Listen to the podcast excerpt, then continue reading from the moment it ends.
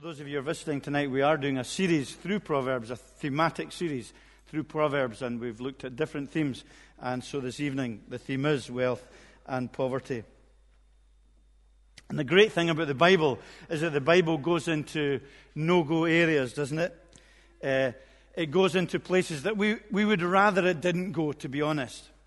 And uh, this is probably one of these areas. But what I am going to ask uh, of you tonight, or not so much tonight, but uh, moving forward, is that if we are to know who God is uh, in his character and his will for us, we do have to work at that, you know. It's very important.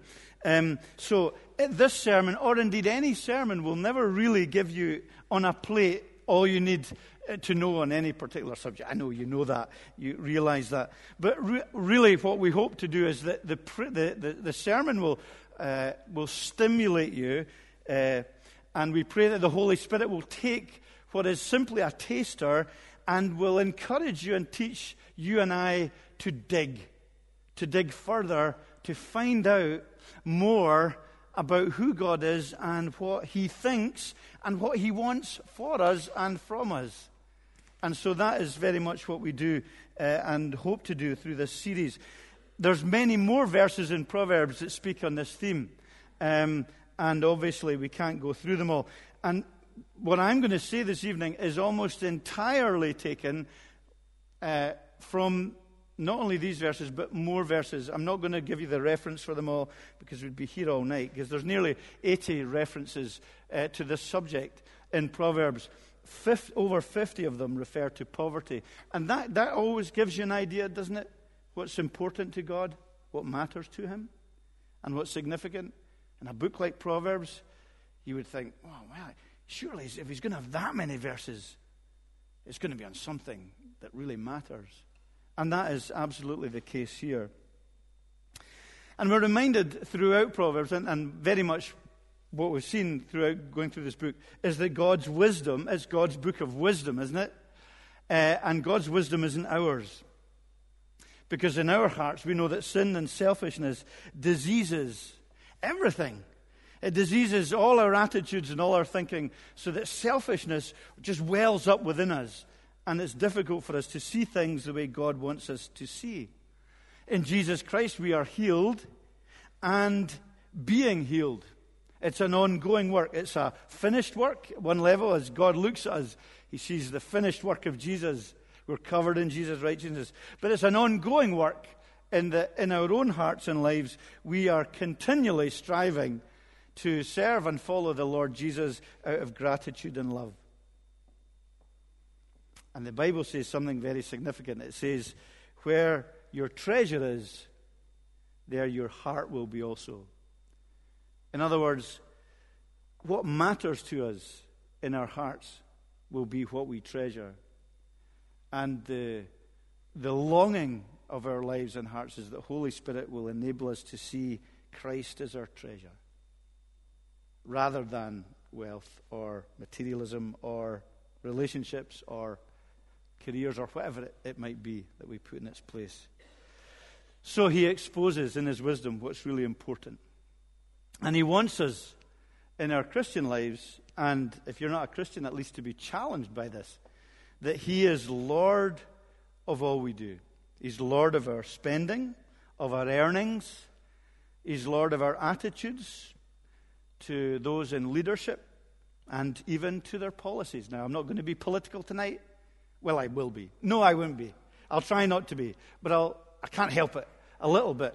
But it'll not be party politics that I'll go into because we need to recognize and know that God is Lord. We don't lay aside our Christianity when we think about our politics.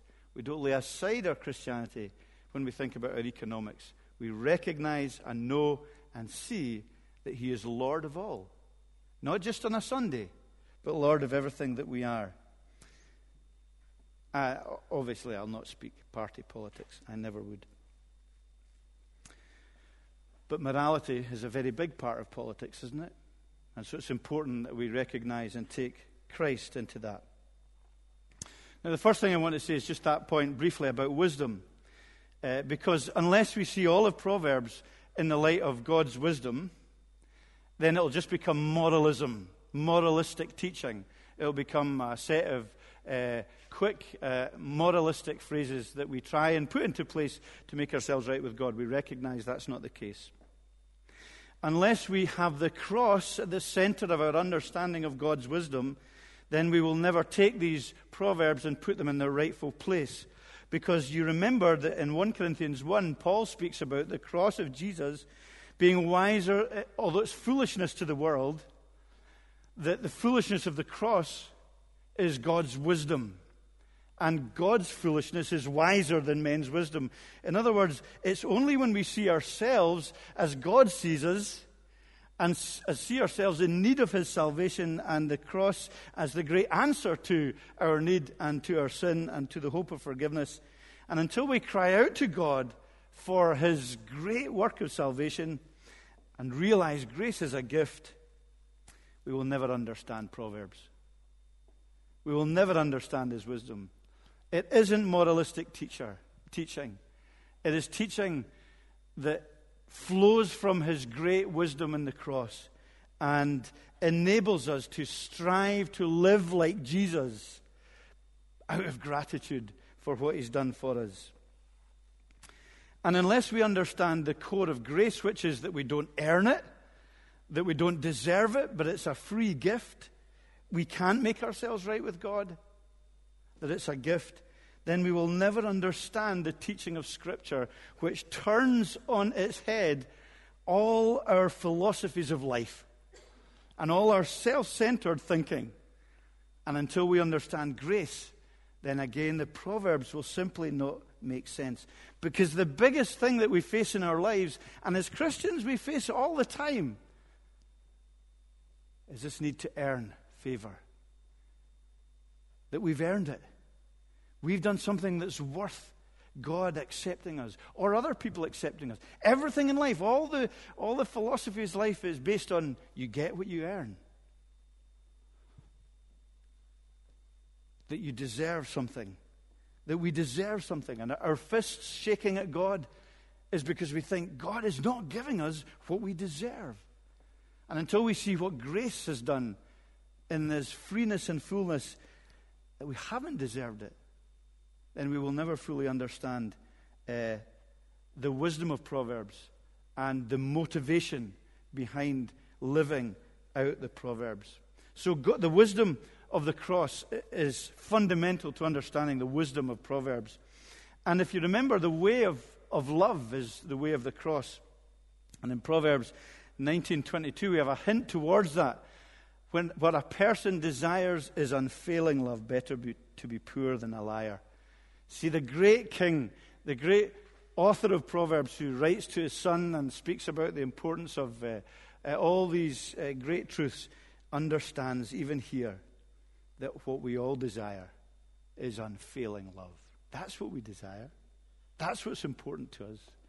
And that's what's offered to us in the cross the unfailing love of the living God. That is our deepest desire. And Proverbs recognizes that. Proverbs is not a manual for moralistic living, it's a manual which recognizes the way of love. And how we live that love is only when we accept and know and respond to the grace of God in Christ. So, wisdom is the theme of Proverbs. And we know that wealth and poverty define so much of the lives that we live. When you go out of here, wealth and poverty are absolutely crucial and important parts of the life we live. Proverbs 10:15 says that. The wealth of the rich is their fortified city, but poverty is the ruin of the poor. That's true, isn't it? That wealth is so significant. It's like this great fortified city that enables us to live our lives. And that poverty is just a ruination for everyone. And that's so much of what people think in this broken world. Proverbs recognizes that. A, it notes the contrasts between wealth and poverty throughout the book. And we live in a world, don't we, where money counts, where money's really important, where poverty oppresses, where money is often used as a tool of power, used to judge, used to control used to keep control and, and keep power in the hands of the few. Money is used to enable us to enjoy all the pleasures of life. And in the materialistic world in which we live today, that's often spiral, spiraling out of control. The deification, the worship of materialism, and the pursuit of pleasure, very much in the, the thinking and the, the philosophy of the day in which we, we live. Yet, 700 million people live on less than one pound fifty a day in this world in which we live. 10% of the world's population living in grinding poverty. It's an everyday reality. Half of the world's wealth in the hands of 1% of the world's population. Inequality, injustice, great wealth, grinding poverty. That's the world in which we live. That's the world in which we, we rise up as Christians. And that's the reality. Wealth is the thing that gives us friends and influence and freedom and security. Poverty leads to oppression and isolation and loneliness and oppression, law breaking and escapism into drugs and drink to forget the misery of life. That's the world in which we live. That's what we see every day in our newspapers. That's what we see all around us the driving pursuit for wealth and the grinding oppression of poverty. Now, Jesus himself said there will always be poverty. And I guess the opposite of that is there'll always be riches. But as Christians, do we just then shrug our shoulders and say, well, that's the world we live in? Does the wisdom of Christ have anything to say to us into this world of inequality and into this world in which our hearts reflect very often these same imbalances and inequalities? Well, I think clearly it does. And there are one or two principles I just want to pick out from here this evening as we think about this uh, theme. The first is Proverbs makes clear we are all equal before God. Very important Christ centered principle. Proverbs 22, verse 2. Rich and poor have this in common the Lord is maker of them all. Okay? That's his first principle. It's a fundamental equality that we recognize as believers. When God is our creator, God is the creator of rich and poor. I think generally unrecognized by a world that rejects God and his lordship. We are all created by God and we are all equal in God's sight. He gifts life to all, He gifts the ability to make wealth to those who have wealth. There's a basic dignity that God's word reminds us of when He says that the rich and poor have this in common. Our tendency, isn't it, always to categorize, to make enemies, to reject people, often on the basis of their wealth or their poverty. Maybe politically, maybe socially, maybe religiously or economically. And often that stems from pride. But we're all equal before God. We remember that as we go out into our world without making judgments uh, on what we see in front of our eyes. The second thing, the second principle, is that God is not impressed by wealth.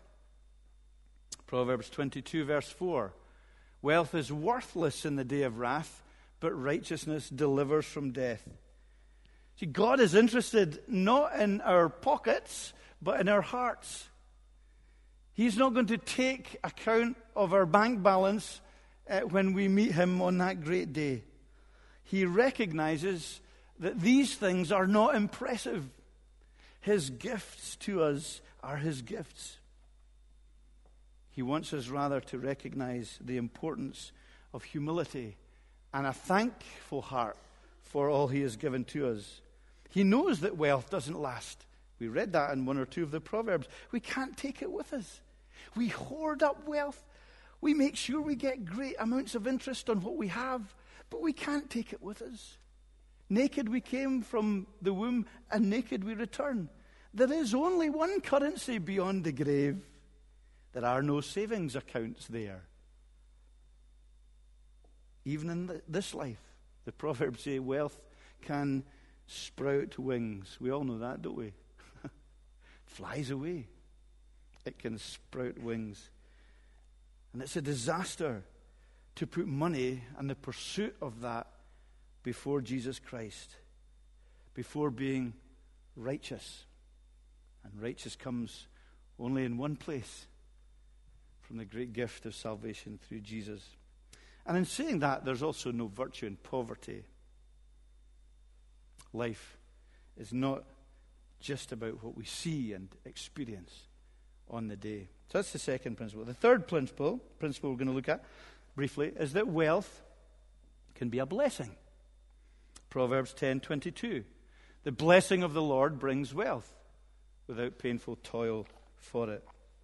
And many of the Proverbs speak about that. There's nothing in the Bible to say that wealth is uh, uh, evil or wrong or uh, that we should uh, get rid of all that we have or anything like that. It speaks about the importance of diligence, the importance of wanting, the rightness of wanting to provide for your family. Speaks about uh, recognizing that God gives us gifts, gives us gifts to be productive, to make money, to, to do well. It can be seen as a source of great joy, both to you and to other people around you. It can be and is the springboard for generosity in our Christian lives, used to reflect our understanding of God's kindness. As He has been kind to me, so I am kind to others. It's a great way in which we can multiply gospel churches. We've seen it here the great blessedness of seeing church plants grow and, and people coming to faith. It's a wonderful counterbalance to injustice and the selfishness when it's used wisely. So, wealth can be a blessing, and we need to remember that. Fourth principle is that the poor need protected. The poor need protected. Proverbs 29, verse 7. The righteous care about justice, and this kind of moves into the justice theme that we looked at before. Care about justice for the poor, but the wicked have no such concern. It's a great and a powerful theme in Proverbs. Uh, many of the references to poverty speak about justice, speak about leadership, speak about governments and kings in their leadership protecting those under their care who are poor, who are oppressed, who don't have wealth, and who don't have uh, a voice. Generally speaking, in the world in which we live, we see that the pursuit of wealth leads to inequality, and along with wealth goes power and influence. We can't really deny that. Money talks, doesn't it? Money talks. And we see that danger even in the church. God recognizes that danger in the church. When in James 2, chapter 2, he says to the church that James, James is speaking to the church that he's writing to, and he says, Listen, if you show favoritism to some big shot that comes into the church and he's rich and wealthy, and you say, Oh, come down, sit the best seat we have at the front. And then some poor guy comes in, and you say, Okay, you're smelling a little bit and you don't look so good. Go sit at the back somewhere in the AV booth or something. Go up there where no one else will see you. Then you know, James says, don't do that. Don't show that kind of favoritism. It's a very, very stark and very uh, blunt expression of not showing favoritism, and it's a, it's a fulfillment of much of the Proverbs that speak about these things. And it can be the same in families, can't it? It can be the same as individuals. You can use money and wealth uh, to dictate or to control or to be subversive uh, in the way we live can be oppressing. And the society in which we live, in the world in which we live, we see often that those who are poorest don't have a voice. Democracy doesn't really work for them. They don't have rights. Their rights are not so significantly valued. And they have no power to change things. That's been uh, quite a significant uh, uh, kind of uh, commentary over these last few days and weeks in our own country. And Proverbs speaks much about the behavior of those, particularly in power, towards the poor, and recognizing their need for a voice. Poverty uh, can be the result of many disasters. Uh, Proverbs 17:5. Have you got that one up, Scott? Um, yeah. Whoever mocks the poor shows contempt for their maker. Whoever gloats over disaster will not go unpunished. And there's this kind of link between poverty and disaster, and not poverty and uh, being a result of being indolent or, or lazy or, or careless or, or abusive in any way. And it's a recognition that in this world, people can be poor for no reason, uh, that, no culpable reason themselves. They are not guilty for becoming poor. They can be born into poverty. Vast swathes of the world are born into that grinding poverty. And if we mock that, we show contempt for their Maker. If we, we're careless in our wealth, because we are relatively so, then we don't understand grace or God or God's Word. So the poor need protected, and, and the proverb speaks a great deal about judging fairly, speaking up for them, acting justly towards them, not oppressing or exploiting or crushing them. There's righteous anger and good anger when the poor are oppressed and when those who govern only have profit or the economy as their moral parameters. And that's where, in a sense, we do we do stray into the political in a sense.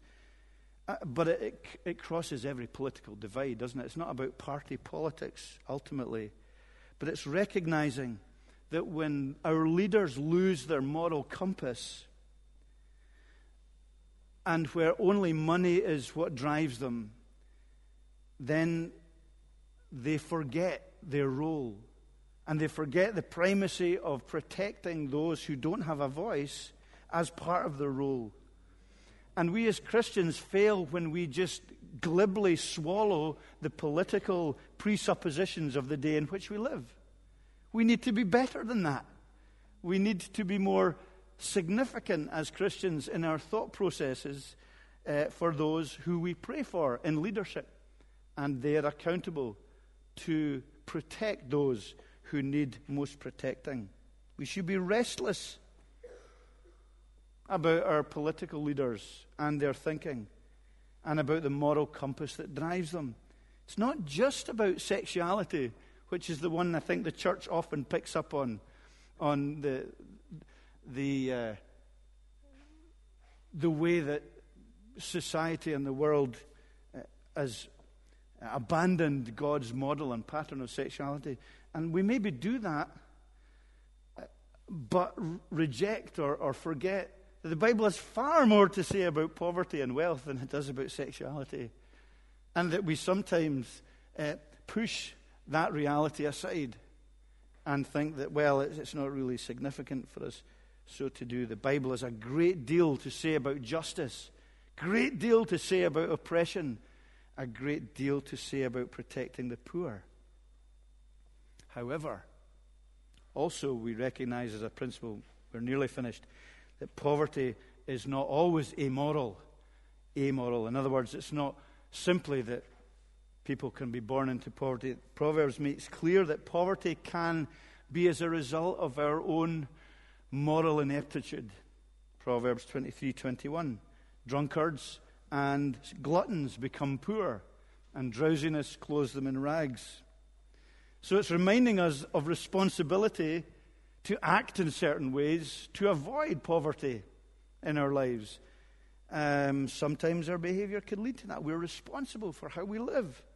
If we love sleep, if we are lazy, if we just live for pleasure and for drunkenness, if we're careless about, careless about our discipline, if we don't listen to advice, if we spend our lives chasing fantasies, these are all proverbs if we love to drink and love expensive taste at all costs, that leads to poverty. And maybe taking a little bit of a liberty here, but maybe it leads not only to physical poverty in many cases, but spiritual poverty. As we turn aside from the great lover of our soul, Jesus Christ, and focus on simply material things. So, that's one. One more principle, and we're done. Generosity is not an option. Generosity is not an option. Proverbs 3, verse 9 Honor the Lord with your wealth, with the firstfruits of all your crops. That takes us right back to the beginning, doesn't it? It takes us right back to understanding the wisdom of the Lord. And the wisdom of the Lord has generosity at its very key because of his generosity and because of grace. And that, therefore, grace, therefore, reflects how we live. And the way we, the, the way we live reflects our understanding of grace and his incredible generosity to us. So, you know, if someone's been really generous to you in, in this life, I think generally it doesn't make us stingy. If someone's really generous to us, someone gives us great gifts, we love that so much and we think it's an amazing, it's, it's actually quite hard to accept sometimes someone being generous to us because we feel we need to earn everything.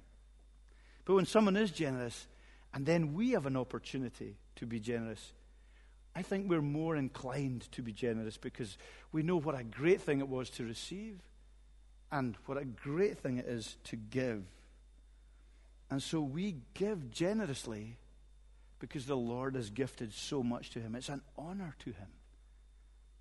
It's to honor him that we are not stingy. It's to honor him that we give to those that we recognize. We think it might be a drop in the ocean, we think, to the poverty in this world or the, the realities. But we, if we can change one person's life by our generosity, if we can help someone in poverty, maybe in our family, maybe in the church community, maybe through compassion, or maybe uh, through any number of church Christian organizations or otherwise that help those who don't have, then we are, we are recognizing grace and we are reflecting grace. Being kind to the poor,